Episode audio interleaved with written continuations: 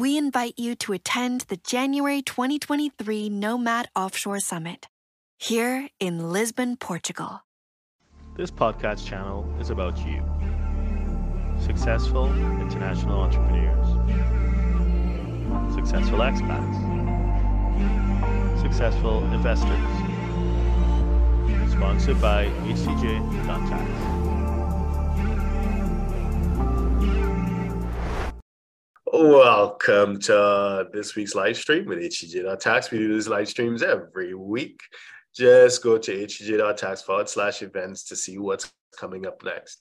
We're also doing an in person conference after such a long hiatus. We're doing an in person conference at the end of January. So that's just next month in Portugal. We're going to have a conversation. We're going to have many conversations about offshore structuring. Uh, visas, uh, citizenships, investment migration, all stuff like that, for you to live your life by design, put together the, the lifestyle that you want to enjoy your freedoms.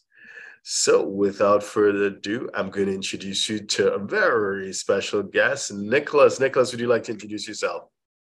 Yeah, uh, hi Derren. It, it is very kind of you to to to interview me. Mm-hmm. Um, we, we met, I think, twice at uh, tax conferences, and I am a tax practitioner here in Austria. I deal with high net worth individuals, yeah. so people moving around, families, uh, individuals, and so on.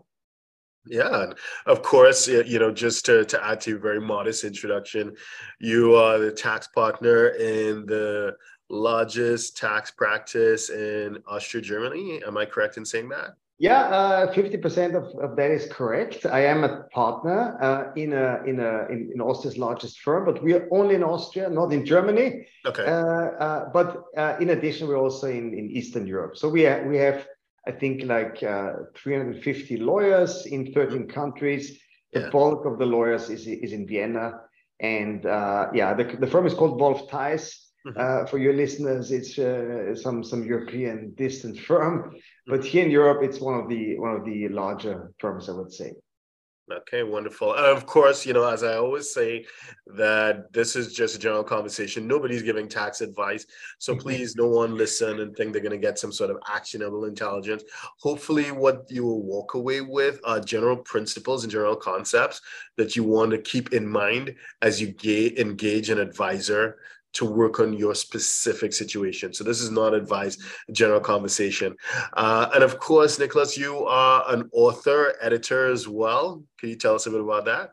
Yeah, uh, I've uh, published a few books, uh, mm-hmm. three actually on the topic of crypto. Uh, mm-hmm. So I, I, always say that I'm a lawyer and I do like these really boring things, these really boring things, uh, taxes. and the only thing, the only aspect which is a bit more exciting is crypto. And crypto is really really is a wild and crazy uh, area, and it is so so different from the tech side. Yeah. Mm-hmm, mm-hmm. Well, actually, well, since that is probably the hottest topic right now, maybe we could just jump right in. Obviously, sure. there's been uh, quite a there's been a disruptive year in the crypto space. I mean, it always is. but so I guess it's never a typical year. But this year uh, will probably be marked in history as disruption to the extent that institutions and exchanges or players that one thought were you know like the emblem of stability and growth and progress turned out to be the opposite. So most recently we had the high profile well i'd use the term failure. I know it's still you know it, it's still a legal process going on so we don't want to jump to conclusions. But ftx in, in the bahamas and the us is, is going through uh, situation right now. Uh, I mean, not to comment on them specifically, but generally speaking, what do you think the implications would be on the state of the industry? I mean, there is a, a school of thought that it would be used as an impetus to greater regulation in the sector. What, what are your thoughts? Yeah, I mean, uh, what we have always been saying is uh, this mantra not your keys, not your crypto. So just think of the the uh, the origins of Bitcoin, invented by the pseudonymous Satoshi Nakamoto uh, at the height of the global financial crisis, where we did not trust banks, we did not trust these central counterparties, mm-hmm. and we had this money that you hold yourself. You hold it on an address which is controlled by the corresponding private key. And now, since these times, yeah, since uh, 2009 when Bitcoin started, you've had tons of people actually leaving their crypto with somebody else, leaving mm-hmm. their crypto with mostly exchanges. Yeah. It started off with Mt. Gox in 2014, yeah. uh, and it has been going on every year. There have been uh, uh, exchanges or other custodians uh, who went belly up and took uh, customers' funds. Yeah, there was, I mean, some of these uh, cases are like really uh, intriguing. Think of the Canadian case, Quadriga CX, this guy yeah. who did a, a trip, a vacation to India and suddenly died. Everything was Netflix. Gone. Yeah. Yeah. Yeah, there's a Netflix series, uh, Netflix uh, uh, documentary on, on, on this story.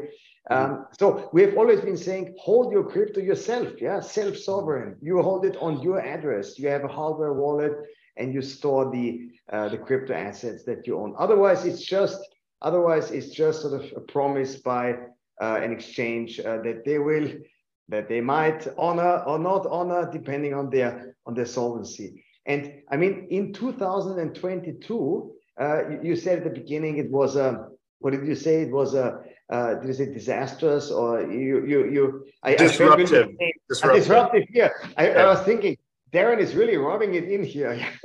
I was feeling the pain myself. Yeah. Uh, but anyway, so the, it was really a, a bad year. And it, it, started off, I mean, we're in the midst of a bear winter since, since uh, time immemorial. Uh, and, uh, uh, and then we had uh, this, this Terra Luna, this Terra USD collapse, which had a ripple effect. And then you had, for example, Celsius, yeah, one of these, they are one of these basically banks, you can call them, uh, not really being a bank, but basically a corporation. You send your crypto assets to an address of theirs, they pay out juicy interest. Why can they do that? Because they engage in like super risky activities, uh, which generate an even higher interest rate, uh, so that they can uh, basically keep a margin and pay off uh, and, and, pay off your, your interest. But uh, Celsius went bankrupt, and people who had not heard of this mantra, uh, not your keys, not your crypto, really should have understood it at that point in time.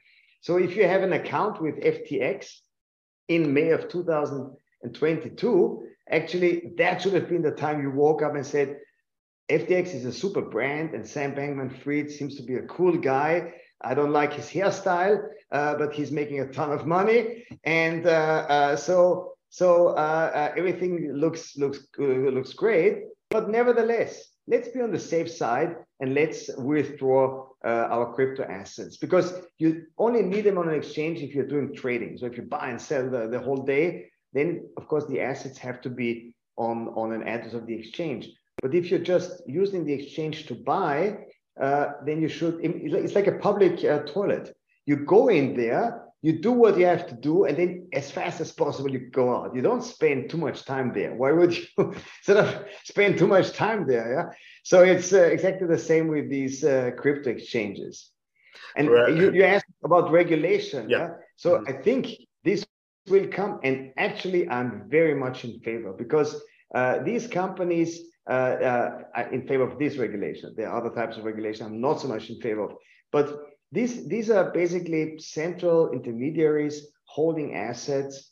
Uh, we have no insight, there's no transparency what they're doing. I mean, we, we if you looked at the bankruptcy filing by uh, by, uh, by, by this uh, I forgot his name, uh, uh, and spectacular things that we now learn about what was going on at FTX. But we did not have an uh, have any insights into the company they, uh, uh, they are kind of black box. And so regulation is really something that should exist here. So these centralized players, where there's a risk for consumers, they belong regulated. They should not be treated differently from a normal bank, where there's also certain regulation. You cannot commingle assets. You cannot pledge your customers' funds to take out, out loans to engage in speculation. So all of this uh, uh, is, is actually coming in Europe. It's called MiCA, Markets in Crypto Assets Regulation. And uh, uh, I think in the US, you have your 100th uh, proposal in Congress. Or is it the 200th? At some point, it will also come in the US. Yeah. Right. So, uh, so it's not so it's the exchange as well, but also the marketing is a key point, right? Because uh, what has come out is, well, you know, there's been a laundry list of so-called influencers in the mm. in the social media space who who you know receive money as you know as they do for other products as well, but perhaps they've been they found themselves promoting uh, a product or service that they didn't fully understand themselves and they weren't perfectly you know up to speed with the risk involved, uh, uh, you know, and it's it's not just in crypto, but in the in the general financial services space. Like uh, there's this one influencer uh, based in Dubai, and he, he another. Well, I wouldn't say uh, another controversy that's erupted in the last couple of weeks was uh, a, an online I don't know what you want to describe them. They're called established titles. So they they their marketing pitch was you you pay them a certain amount and they give you a piece of land in Scotland, like one square feet of one square foot or whatever. And based on some law in Scotland that they believe existed or they claimed existed, you were therefore entitled to call yourself a lord or a lady. Mm-hmm. So and they were they were spreading money around quite lavishly to, to influencers in order to promote this, and apparently they, they did pretty well.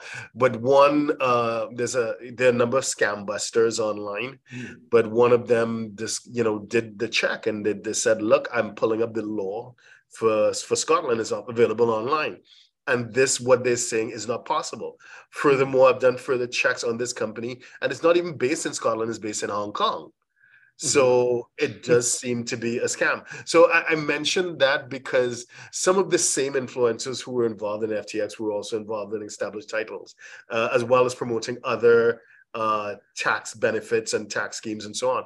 So I'm wondering if it is these guys aren't up to speed or they aren't proficient enough to read uh, to do perform basic due diligence, then do they have any any space or do they have the right to promote any financial service at all? And would the, the legislation that you see coming around the corner for crypto in particular address situations like this? Yeah, I mean uh, uh, that's a that's a great point. Yeah, and uh, you're right. We should not only focus on these exchanges, these big names, but mm-hmm. there are these individuals out there promoting all sorts of uh, shitty mm-hmm. investments, mm-hmm. be they crypto yeah. or or real world. I had not heard of this Scottish scheme there to become an earl or lord or whatever, a lady. Yeah. Uh, but uh, it it uh, it sounds like like one of these uh, typical things. Yeah, mm-hmm. uh, yeah. It is. If you just sort of uh, open YouTube and type in crypto, you will see these these these small images of of YouTubers uh, with distorted faces. Yeah, ah. yeah, it's, it's, just yeah, exactly, exactly. That's yeah. it. Uh, for the people only listening to this podcast, uh, uh, they, they cannot. They, they have to just imagine the the, yeah. the faces we're just doing now. But basically, I mean, it's full of these people selling uh, uh, things and and not disclosing that they are, that they have purchased these coins and tokens and whatever. And so these are classic pump and dump schemes. This is classic market manipulation Sometimes mm-hmm. this is classic insider trading. Mm-hmm. And, and the only thing uh, uh, that, that uh, helps these, uh, these uh, uh, people on the Telegram groups, on YouTube, on, on, on all these WhatsApp groups that are out there, and, and so on. The only thing that, that sort of that still works for these, these people now is that most of these instruments might not be financial instruments, uh, uh, there might be some there might be something something different uh, or the countries where the countries that they are targeting do not sort of um, classify these these crypto assets as falling under these normally existing regulations for financial instruments, and, and therefore they they uh, they will not be prosecuted. But in Europe, uh, the, the tide is shifting again with MiCA, uh, so if you if you do advise, if you advise on buying crypto assets or portfolio management or similar services, so if you do something that uh, uh, that, is, that is normally regulated uh, in the traditional financial world, this will also be regulated now with MiCA.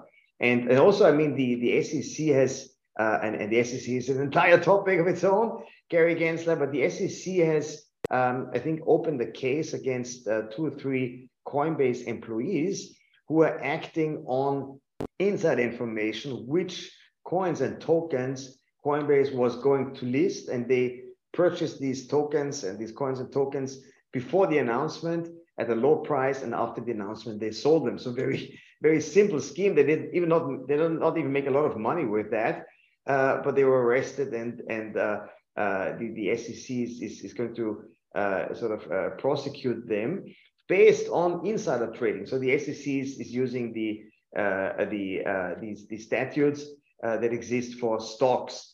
Um, Coinbase is vigorously uh, uh, sort of denying that these are stocks because it will also be a problem for, for Coinbase that they have listed stocks uh, without the the necessary registration and whatever is necessary under under under U.S. laws. So I, I think this is like this, the, the, whole space is full of um, shady players uh, and, and these influencers, uh, most of them are really untrustworthy. You have to really watch out. You should not believe. And they're always saying, uh, this is not financial advice. And then they're giving financial advice. so it's always, it always begins with, this is not financial advice. And then it goes on for 30 minutes about what you should buy. so yeah, and, and, of course, some pretty famous names like uh, Kim Kardashian uh, got, got pulled into that. But okay, so so you know it, it is what it is. So watch this space basically because regulation is now inevitable. And we'll see over the next few years or so a completely different approach to the way these services or products are being marketed. Okay fair enough. So so that's it for crypto. So let's let's jump to another interesting topic because this these are all quite interesting. And this is investment migration. So this is another space that is more or less the wild west. It is completely unregulated. Uh, aside from some jurisdictions notably i think australia and canada for the most part investment migration anyone can just get a flashy website or get a great YouTube channel going and they can sell the hell out of it. And you've heard no end of, of, of horror stories. That that's on the selling side. And on the actual product side, some jurisdictions, some major jurisdictions don't like it. I mean, the North Americans don't like it too much. The Europeans clearly do not like it. And uh, we've seen that in the last few years, we've seen the uh, Cyprus program being shut down, at least the citizenship part. You can still get a visa, but citizenship no longer. And we've seen Malta being taken to European court, you know, over their yeah. citizenship program. So within that context, how does Austria fit in? Is it different and how? Yeah, yeah. Uh, so uh, maybe to sort of uh, maybe let's take a step back and, okay. and, see what is happening in Malta because it's like really interesting to understand and to then mm. contrast that to the yeah. to the Austrian program, to the program in, in my country. So basically, uh, how Europe works, and it, Europe is like really very complicated, or the EU, yeah, is sometimes very complicated to understand. And of course, you understand. You know that the EU is not the same as Europe. Yeah? So there are some countries like the UK or Switzerland that do not even belong to, to the EU. But basically, in the EU, you have the member states, there are 27 member states, and they have rules on citizenship. So, for example, if you're born with parents uh, from that country, uh, with one or two uh, parents from that country, will get a passport. Uh, uh, there, there, there are rules uh, in some countries that you can get citizenship based on merit. For example, if you join the the the Foreign Legion in France, I understand, uh, then you can get citizenship. Uh, or if you if you do something spectacular in some, some other country, then that country might grant you citizenship mm-hmm. as, a, as a gesture of appreciation for what you have done for this country. But at the same time, there's also EU citizenship. So having a passport of an EU member state actually also means having an EU passport, and it gives you several rights that come from the EU treaties. So, for example, you can then go to any other uh, member state and live there under certain uh, if certain prerequisites are fulfilled. You can buy real estate. You can open up a business. You can buy a business, uh, open a bank account, and and and so on. So uh, life gets a lot easier having an EU passport. And now, um, The thing is that uh, the European Commission, uh, um, they have a bit of a centralizing tendency, and uh, I think all of this is you would call it a power grab. So what what they are saying since many years is that uh, uh, programs through which member states hand out passports to applicants under so-called citizenship by investment programs that they fundamentally violate EU law. And the citizenship by investment program is basically a program where somebody, um, where an investor, you can call him, uh, buys real estate in a country, makes a charitable, uh, makes a contribution to, to the government, and under a special program, these two steps enable him then, after going through a very extensive due diligence process, enable him to become a citizen of that country, and as a consequence, a citizen of the EU, an EU citizen. So the the uh, the European Commission really has uh, uh, targeted these citizenship by investment programs and has been saying that uh, uh, uh, while they acknowledge the right of member states to grant citizenship, they do not acknowledge the right of member states to grant citizenship under citizenship investment programs, because the fear is that tons that that that thousands, tens of thousands of money launderers will basically use this route to uh, uh, park their illegal proceeds in Europe to enter uh, our territories. this is a, a, totally overblown fear. on the one hand, the, the numbers that we're speaking of, this is a mere 100 in all of the countries concerned. Uh, on the other hand, as you know, we have the Mediterranean, which is an open border, and, uh, and you have the Ukraine, which is also an open border and the, the vast amount of people uh, coming through these uh, borders on an undocumented basis is just incredible. And uh, uh the citizenship investment program numbers, they really pale in comparison. So the, the, the fear of the, the European Commission is totally overblown, and there are also no legal arguments.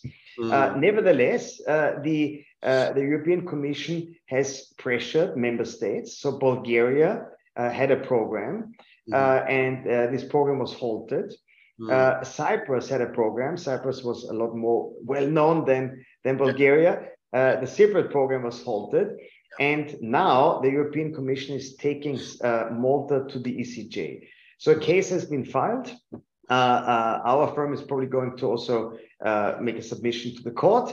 A, a, brief explaining why we feel that this is that if the court would uh, follow the European Commission side, why, why this would uh, be totally in violation of the uh, EC treaty, of the competency of member states. It is a question of what is a central competency and what is a competency of the member states. Mm. So the this, the uh, the Maltese program is a citizenship by investment program, mm-hmm. uh, and in Austria, and, and, this is like a really long answer for a short question. That's fine. Yeah. In Austria, yeah, in Austria, the uh, we have a we have a, a, a, provision in the Citizenship Act which says that if a foreigner, if an alien, uh, does something which is in the interest of the Republic of Austria, uh, if he has done something, and if there's also the expectation that he will be doing something in the interest of, of Austria, then the government, uh, the, the federal government, may pass a, a decision. It's totally discretionary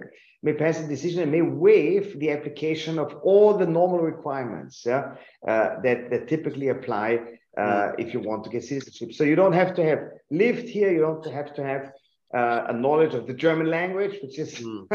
not that easy for, for non German speakers. You don't have to do a culture and history test. You don't have to give up other passports and so on.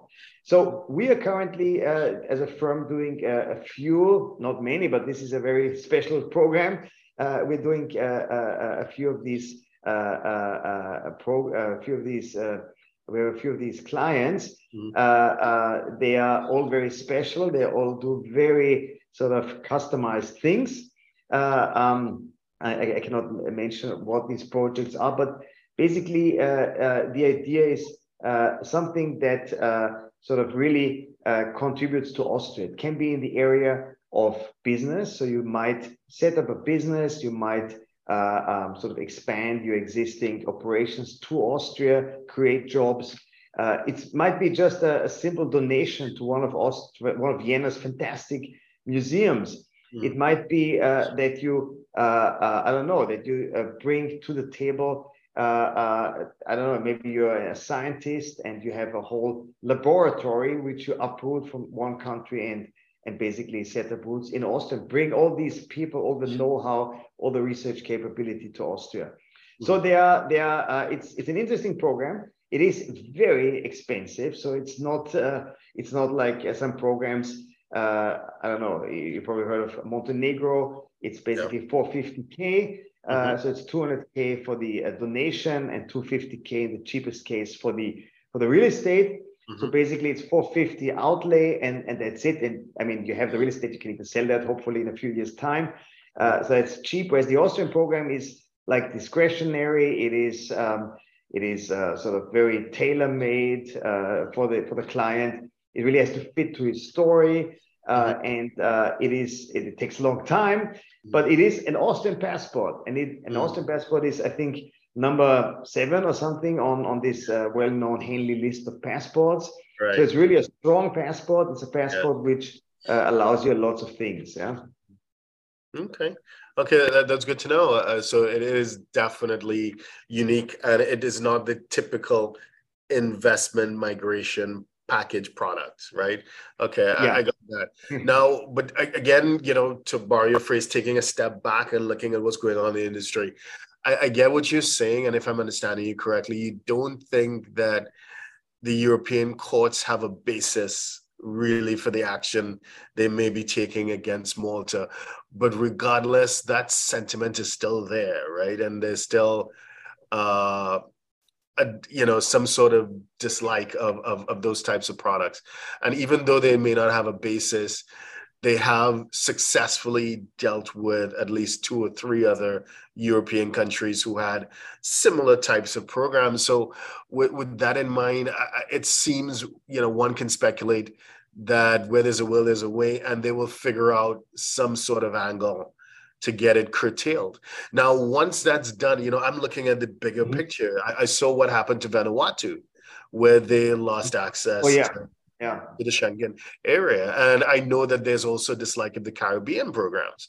So, you know, my uh, my my position is that these things have uh, a limited life. You know, it, at some point in time, they're going to be probably not completely shut down because, as you pointed out, you really can't take away the the base you know the the ability of a country to give citizenship especially in exceptional circumstances but the the package product side of it i i kind of see that disappearing what are your thoughts on that what what is your perspective on what the future holds yeah i mean uh, uh, as i said and as you as you repeated basically there is yeah. no merit in the eu commission's case yeah. But that does not mean that the ECJ will decide in exactly this way because yeah. the ECJ, the European Court of Justice, very often sees his role less in an arbiter of truth and less in sort of uh, uh, uh, analyzing statutes, but maybe you could say he's a kind of motor of integration, trying to sort of mm-hmm. integrate the European Union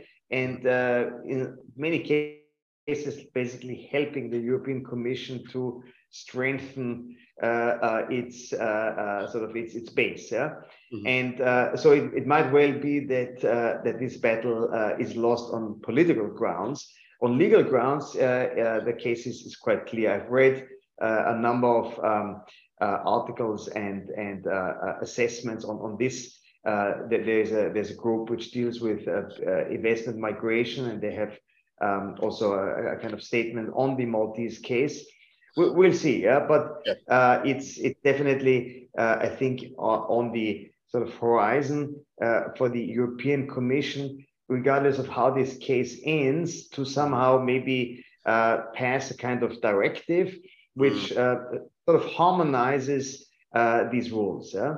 And the big th- the big topic actually uh, is because you, you know that I mean corporate taxation uh, uh, here the uh, the sort of the the role of of the EU is really strong. Yeah, so there's yeah. this is getting more and more harmonized. You have the OECD initiatives and so on.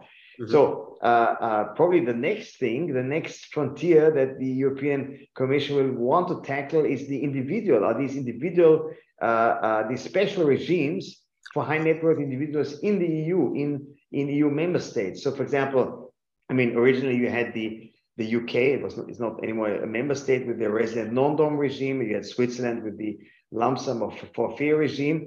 Uh, but in the EU, you have, I mean, you have the uh, uh, the uh, the Portuguese non-NHR regime. We have the Beckham law in Spain. We have res- yeah, in Spain, Beckham law. Yeah, Ireland, uh, flat tax in Italy.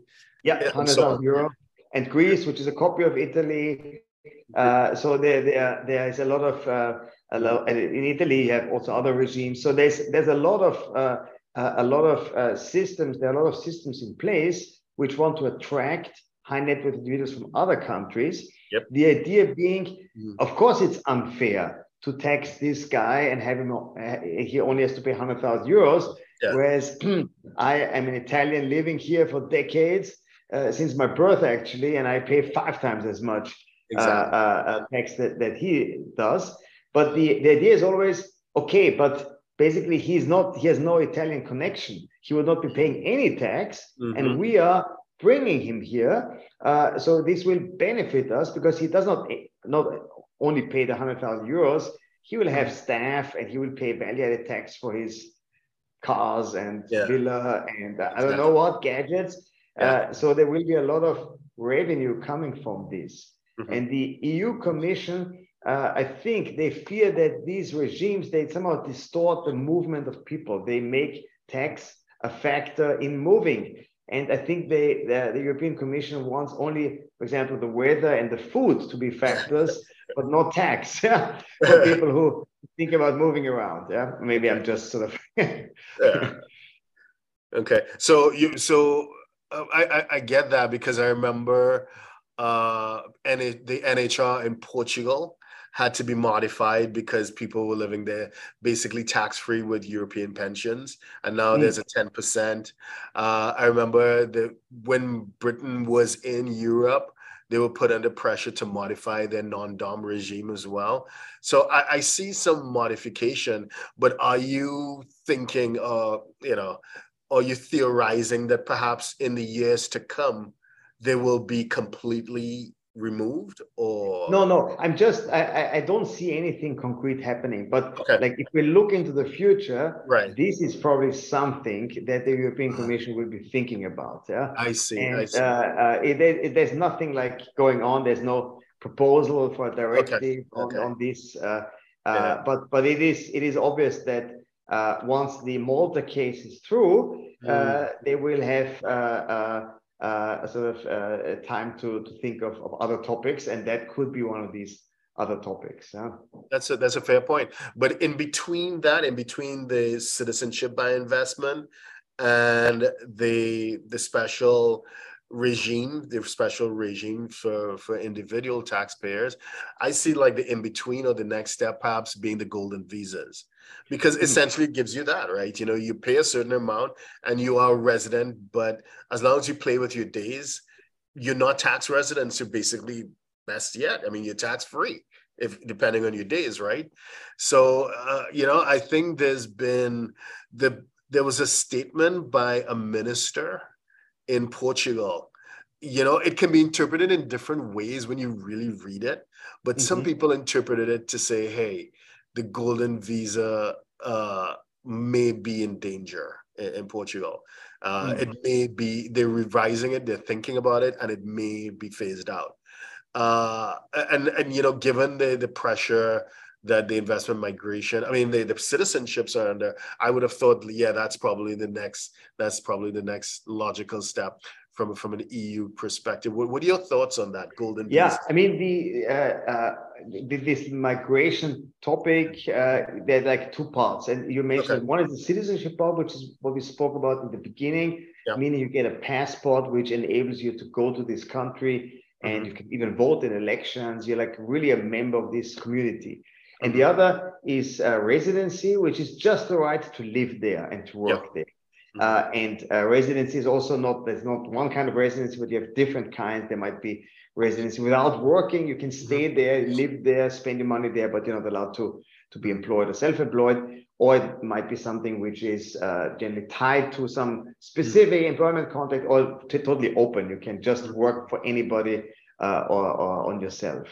Uh, so residency is this uh, sort of lesser uh, uh, right compared to, to citizenship. And where citizenship programs are rare, there are basically few in Europe, getting less, as I said, uh, uh, with the uh, EU's actions. many countries have these residency schemes, mm. yeah, and have sort of schemes which allow uh, to attract uh, skilled foreigners to mm-hmm. come to the country.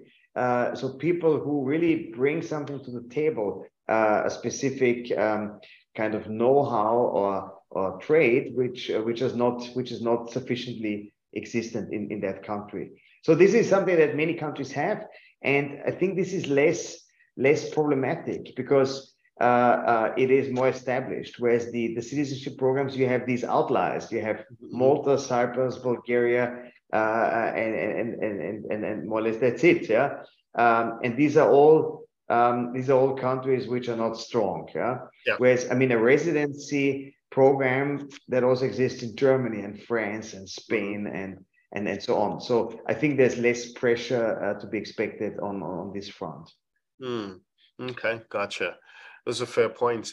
Now, implicit when I when I look at the logic of it, from uh, for example, uh, as you as we were talking, perhaps what the European uh, Commission may have been thinking, or what they may be thinking, and what some of the promoters push, there seems to be somehow the underlying assumption that low tax or some special tax regime would indeed be uh, sufficient to attract those high net worth individuals. And I think of that, you know, the conference you and I attended, and not we're not promoting any one particular uh, entity over the others, but it just so happens in Henley and Partners, you know, they they're pretty dominant in in this space and they they publish uh, a ranking which gets a lot of publicity and so forth so you got you got to help but pay attention to what they're doing and when they published earlier this year their ranking of the cities in the world with the the highest uh, number of high net worth, as they've defined it, individuals.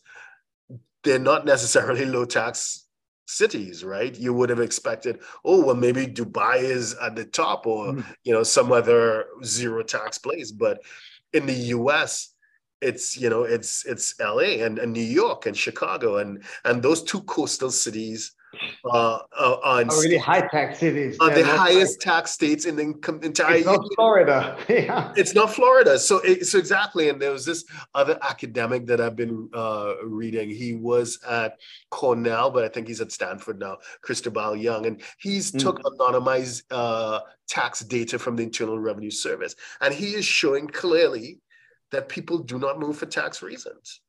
And, yeah. and, you know, and there was this other someone else was referencing uh, a billionaire, a guy called Chamath Palihapitiya. He he's oh, uh, yeah. right. I, I've heard of him. yeah, you know, you know who he is, and and he was also making the point. You know what? Tax, you know, just ignore that. It's it's it's a non-factor in your decision because when you move to a, a particular city or particular state or jurisdiction, you do that with so many non-tax factors in mind. You know, what are the capital markets like? You know, what is the ecosystem? What is the networking like? You know, and and, and things like that. Who can factors that because when you're playing with your wealth, you can try to increase revenue, or you're trying to reduce costs. And and and the highest cost for many uh, you know business owners investors will be taxed so i get that but you have there's only so much you can do with tax whereas if you focus on revenue it's infinite right you know mm. if, if you can scale your business if you get it in the right infrastructure ecosystem that, that's amazing so to me it seems to be misplaced even to to just focus so much on taxation as this this key factor in you know you know allowing how many high net worth people to move from part A to point part B point point A to point B what, what are your thoughts on that yeah, Derren, I, I, totally agree. And uh, I have uh, uh, I have one case uh, uh, in, in, in my I had one case in my practice mm. which was really illuminating because this was a 70 year old client, uh, already retired uh, from Germany, having mm. an operating business in Germany, married. And, and there was this plan by a very well known firm, which mm. basically wanted to solve his inheritance tax issue by having this gentleman move out of Germany. But there were so many uh, complications uh, due to German tax law that he could not basically move from the country where he was uh, living from Germany directly to Singapore. But mm. he had to basically spend a seven year period uh, uh, outside of Germany, but in an EU country. So yeah. the plan was for this 70 year old guy to move for seven years to Austria, stay there, not die in these seven years, so he must be on life support until the end of the seventh year. And then uh, to move to Singapore, which is very different uh, uh, uh climatically from, from Germany. Uh, Germany, Austria, it's very close. Yeah? So uh, it is a similar culture, similar climate, a similar food, similar lifestyle. And Singapore, on the other hand, is like it's humid. It is it is it is very fast moving. It's not like a German city. Yeah?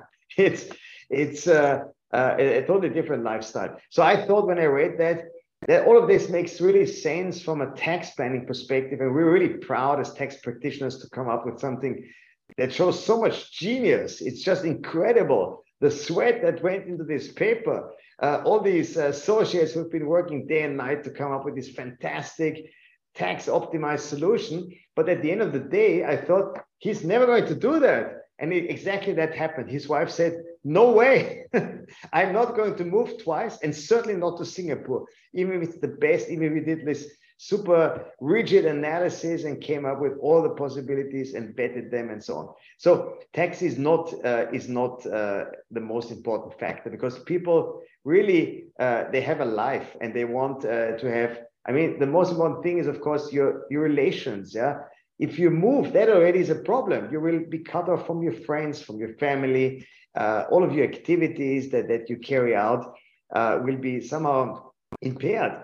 And if you then move to a different country with a very different culture, even if it's like fantastic from a tax perspective, Dubai, no income tax yet, uh, uh you really have to weigh that. So, so I am, I'm also, I think also that uh, you said uh, people going to LA or to, to New York, uh, like these beacons of high taxes in, in the US. Yeah. Uh, so the thing is that just um, it is not always the case that if you move to a high, tax jurisdiction, that it means that you're going to pay a high amount of tax. You can do a bit of pre-immigration planning. You might put something, you might shelter income into a structure which is non-transparent, not look through uh, and, and then did not pay out anything while you're there. So they're always uh, same is true for Austria. It's a it's basically not like the super efficient jurisdictions, not Dubai or Singapore uh, or, or uh, uh, I don't know uh, some other country with with a special regime. but there are some things you can do, and if people call us on time and not like I'm coming here tomorrow uh, then we can then we can fix things. Then we can sort of set things up. We might incorporate a Liechtenstein foundation for the for the client to put in his uh, uh, uh income generating assets. I don't know his portfolio, or whatever, uh, and and sort of shelter that. Yeah, there will be no income tax consequences for him while he's living in Austria.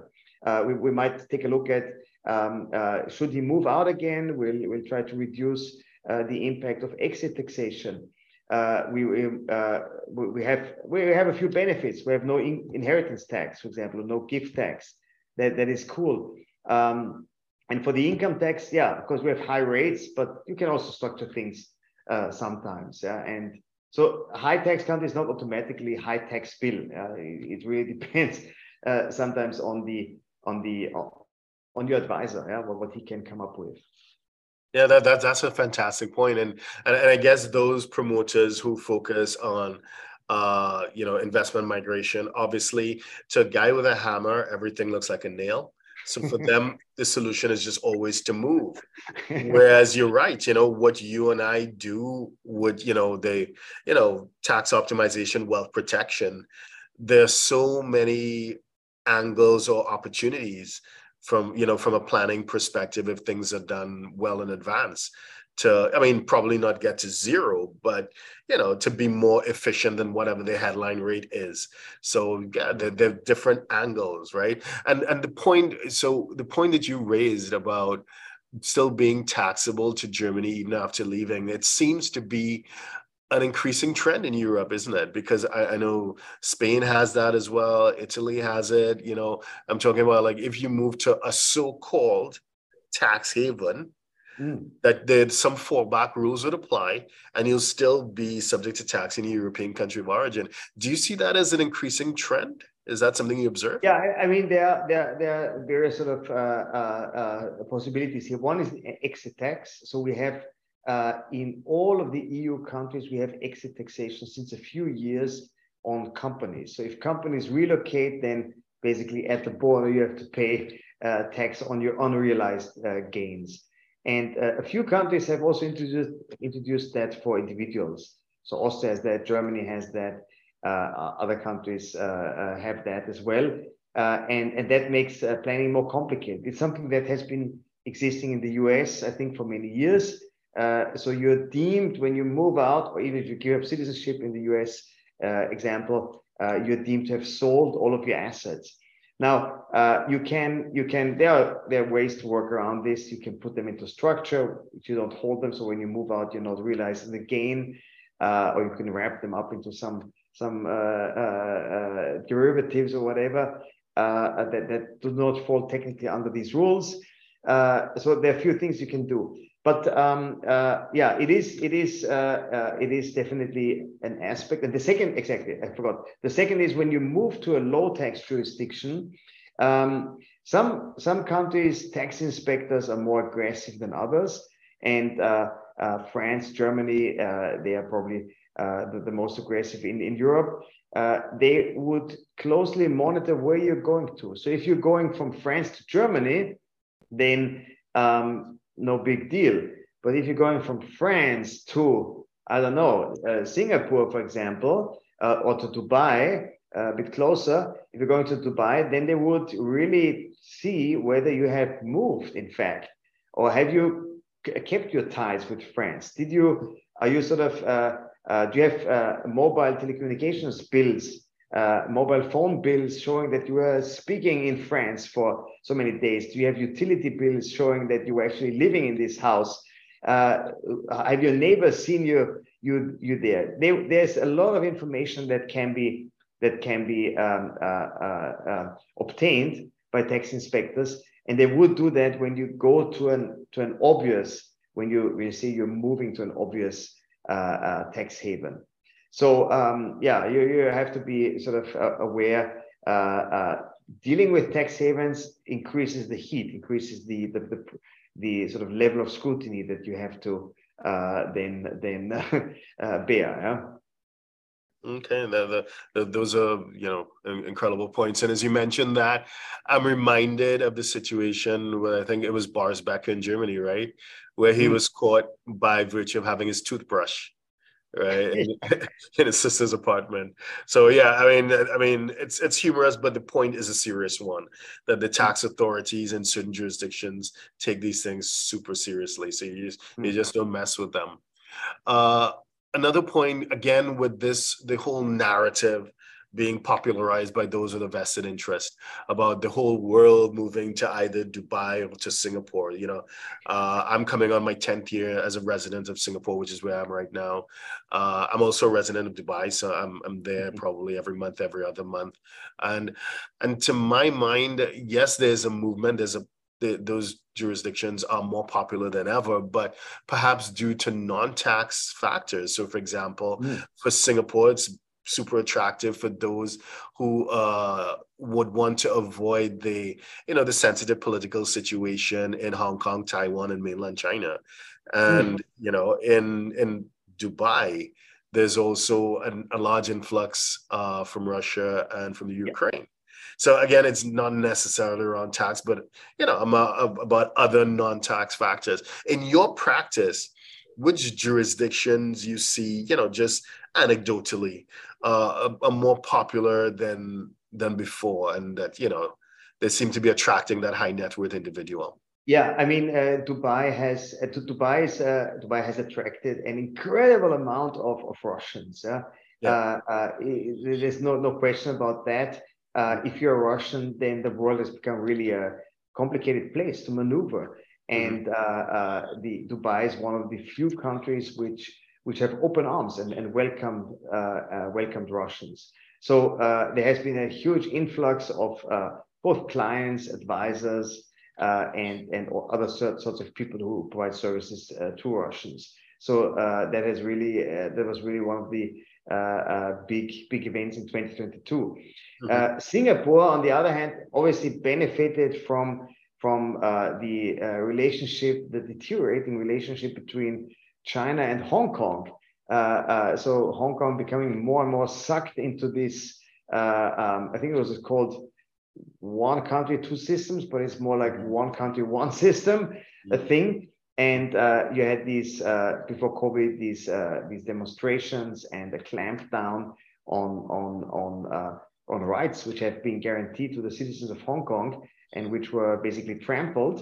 Mm-hmm. Uh, so there has been, as you said, quite also quite an exodus of people uh, and, and Singapore is just around the corner. Well, not really. Uh, it's, it's a few hours, but uh, it's more or less around the corner, and uh, uh, it is it is a, a fantastically liberal, it has a fantastically liberal economic system, and um, yeah, it has English as its main language. It, it, it, a great uh, uh, sort of uh, ecosystem of advisors and, and banks and and, mm-hmm. and family offices and, and private wealth managers so everything is there. It's it's it's really a, a fantastic place, and I envy you that you are there. uh, so, so in terms of trends, you you see those jurisdictions as particularly popular uh, within recent times as well. Okay. Yeah, definitely, definitely. Right. Mm-hmm. Uh, my my last question, because I, I know that you know we we're trying to keep this within an hour, is about the Unshell directive. I just see it as just oh. one oh. of you know the many rules that have been being phased in in all you know and in so many spaces and so many jurisdictions and even at a, a supranational level that basically the message that we're getting is that if a structure does not serve a commercial purpose you know it's not going to be looked upon favorably so there must be some commercial benefit, not just a tax benefit for whatever it is you, you're trying to structure. So, uh, you know, I, so I, I see it as, you know, this, this huge, uh, huge push and it's, it's going to make, you know, the whole space of tax planning, it's going to become even more restrictive uh, than it already is because it's, it's trending in that direction. So it's being really pushed in, in, you know in, in that direction and, and people who make it sound easy they just go on uh, again social media and say all you need to do is form a company in xyz and you automatically have all these benefits it, they just seem to be missing the point of this huge wave of regulation from all the major jurisdictions, from the North Americans, from the Europeans, from the major Asian economies as well, that are all heading in the same direction. What are your thoughts on, on the Unshell directive in particular and the major push in, you know, in general? Yeah, uh, well, Derren, as, as you said, uh, the, uh, the, the uh, EU's Unshell directive, as it is colloquially called, the directive against shell companies, uh, will make the life of a tax uh, planner a lot harder. Uh, the, the, the, the goal is basically to get rid of companies which have no economic, as I said, uh, purpose, which is just used for tax planning. And the directive is very complicated and tries to sort of establish a kind of filter system uh, where you filter out those companies which are shell entities. Uh, the, the European Commission is saying that do not worry, because this, this directive only applies to 0.3% of all of the EU's companies. So it's just a very tiny uh, uh, set of companies which will be affected. Mm-hmm. Okay, that is very myopic because actually every company in the EU must go through the filter and see whether it fulfills the test, whether it belongs to the 0.3% shell companies or not. So it will uh, it will create a lot of compliance, a lot of uh, compliance requirements, a lot of bureaucracy uh, for EU companies. It only applies to EU companies, uh, mm-hmm. and the, the Commission is also thinking of extending that to non-EU companies, but that is that is uh, sort of still uh, still a, a, crystal ball thing. Yeah. So it will it will definitely make planning a lot more complicated and um, it will it will if you have a company you probably have to, that is a shell company you either have to get rid of it as soon as possible or beef it up or give it mm-hmm. some kind of commercial purpose yeah. give it breathe in life make it like make it real and not not a shell yeah Mm. But you know, do, do you think I sound like a bit of a conspiracy theorist, thinking that hey, this is part of a wider push when you know, uh, you know, the economic substance rules all over, and and you know the, the EU uses this bully pulpit of the, the gray list and the black list to put pressure on jurisdictions like Hong Kong is reviewing its offshore companies. I think that's perhaps part of the reason why the Gulf, the, the, the UAE, the Arab Emirates, including Dubai, of course, now they're phasing in taxes. They're going to have a 9% first time in history. And yeah. those who think that it's going to apply to domestic companies only and those offshore companies are going to be left untouched, they have another thing coming. So my, my point is I see it as uh, you know, the the registries, they I, I know that the, the public access is being, but the existence of a central registry. So I, I see it as a, a wider confluence of of uh, mm. political and policy forces. Uh, do you think I'm being a bit too paranoid? Yeah, uh, I, I think it uh, sort of there's a clear trend uh, yeah. discernible, which mm which started uh, a decade or one and a half decades ago. Mm-hmm. Before that, uh, the tax authorities were like totally, um, how you say, they were not really cooperating or speaking with, with each other, not exchanging views on planning. Yeah. Whereas we advisors, we were chatting around and meeting each other, hashing yeah. out plans, ideas, mm-hmm. uh, uh, but they were like isolated. And this has changed. The OECD, which is the club of tax administrations, uh, they have organized all sorts of uh, initiatives. It began with exchange of information, uh, which was beefed up and has become automatic with a common reporting standard. Uh, it, it went on with these uh, registers, so UBO registers, which can be used by the tax authorities, which became public in the EU, but which are now not anymore public in, in the EU. it, it, it went on to uh, the OECD's uh, multilateral instrument, MLI, which closed all sorts of gaps in the application of double taxation treaties, uh, the Unshell Directive. So it is, it is just one theme that these uh, uh, tax administrations are sort of working together, coming up with ideas. they have lots of smart people, and it, it is no question that um, we are sort of doing an uphill battle in the past you had not so smart people uh, and they did not even speak english but now you have lots of people who are uh, in the in the oecd and who are very very intelligent and also in the european uh, commission. Uh, i have to make a small caveat. The mm-hmm. text of the unshell directive seems as if it had been prepared by an intern it is not really written by, by somebody who is very uh, uh, fluent. uh, the, the ideas are very uh, sophisticated, but the uh, I would say the the wording of the text is uh, the, the wording of the directive is sometimes a bit lacking in mm. in sophistication. But uh, yeah, definitely there's a theme of more cooperation between tax authorities. Mm, gotcha. Well, on that note, Nicholas, thank you so much for your time. We really appreciate you sharing your time and your, your profound insights on some of the wider trends that are going on in the investment migration space, crypto, and of course, the, the fun world of taxation. thank you so much.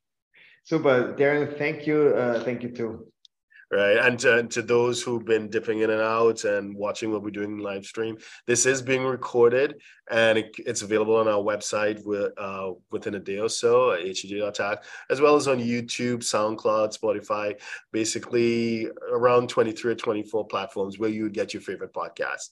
So wherever you want to get your favorite podcast, if you've missed part of this, you've just tuned in, you want to hear the entire thing, just just visit and you should be able to find it uh, pretty easily.